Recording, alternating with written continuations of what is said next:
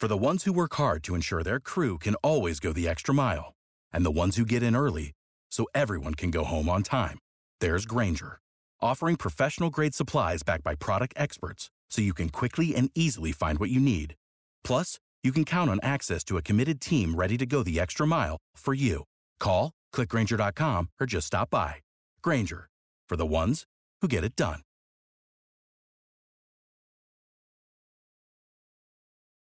Six forty-one, and nearly two years since uh, to the day since a local father of four was gunned down in Jacksonville Beach. Jared Bridegan's two older children have not maintained regular contact with their father's family since he was killed.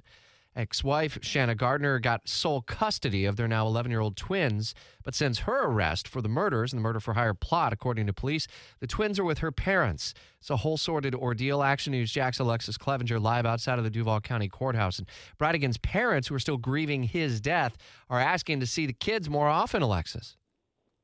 Yeah, that's right. Jared's sister Ashley tells Action News Jax their family has only seen the kids once, so they're really having to rely on the court system to visit them.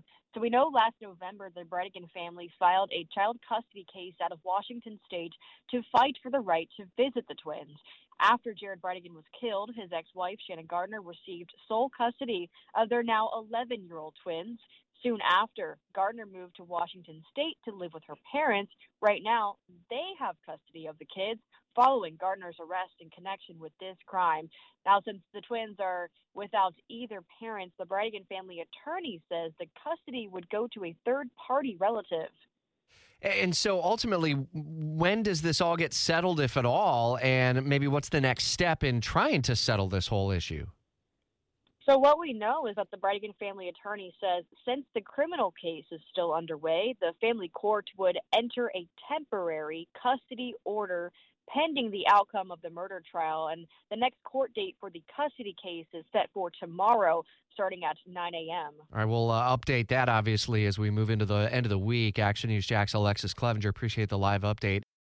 For the ones who work hard to ensure their crew can always go the extra mile, and the ones who get in early so everyone can go home on time, there's Grainger, offering professional grade supplies backed by product experts so you can quickly and easily find what you need. Plus, you can count on access to a committed team ready to go the extra mile for you. Call, clickgrainger.com, or just stop by. Grainger, for the ones who get it done.